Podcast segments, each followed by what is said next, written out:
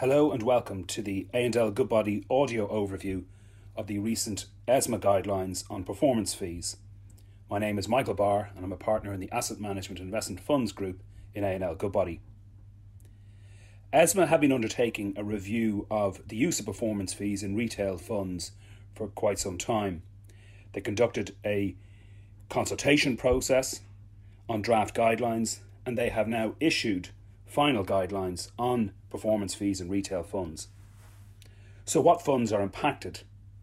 In short, the guidelines cover UCITS funds and European alternative investment funds that are marketed to retail investors. Certain types of alternative investment funds are excluded, such as closed end AIFs, venture capital AIFs, social entrepreneurship funds, private equity AIFs, and real estate AIFs. Up next, what are the guidelines? Well, there are five of them.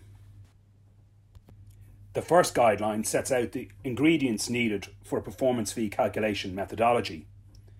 It calls for a reference indicator, such as a high watermark or a benchmark, the crystallization frequency, the performance reference period, the fee rate, the performance fee methodology, and the computation frequency, which must be aligned with the NAV calculation frequency.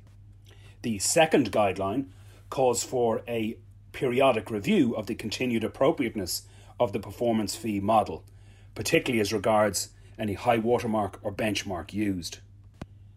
The third guideline deals with the crystallization period.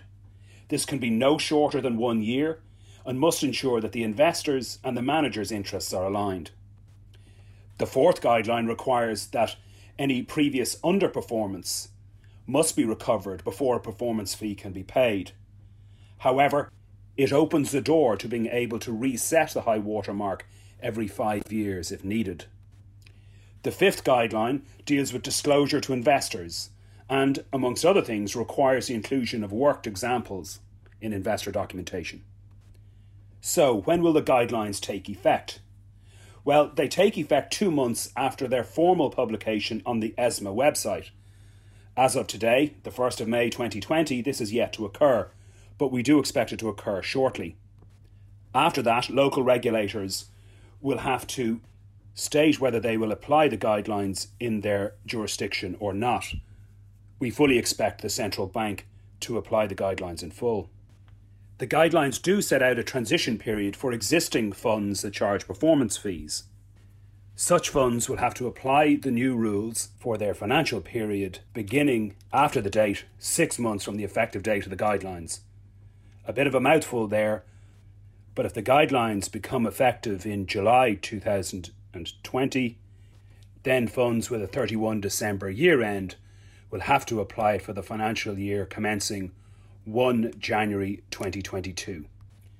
To wrap up, then, how will these guidelines impact existing Irish regulated funds that charge performance fees? Well, the answer to that really comes in three parts. For UCITS funds, there won't be much of a change because the guidelines align quite closely with existing central bank rules. However, there will be greater disclosure requirements and the possibility of being able to reset the high water mark after five years will be new.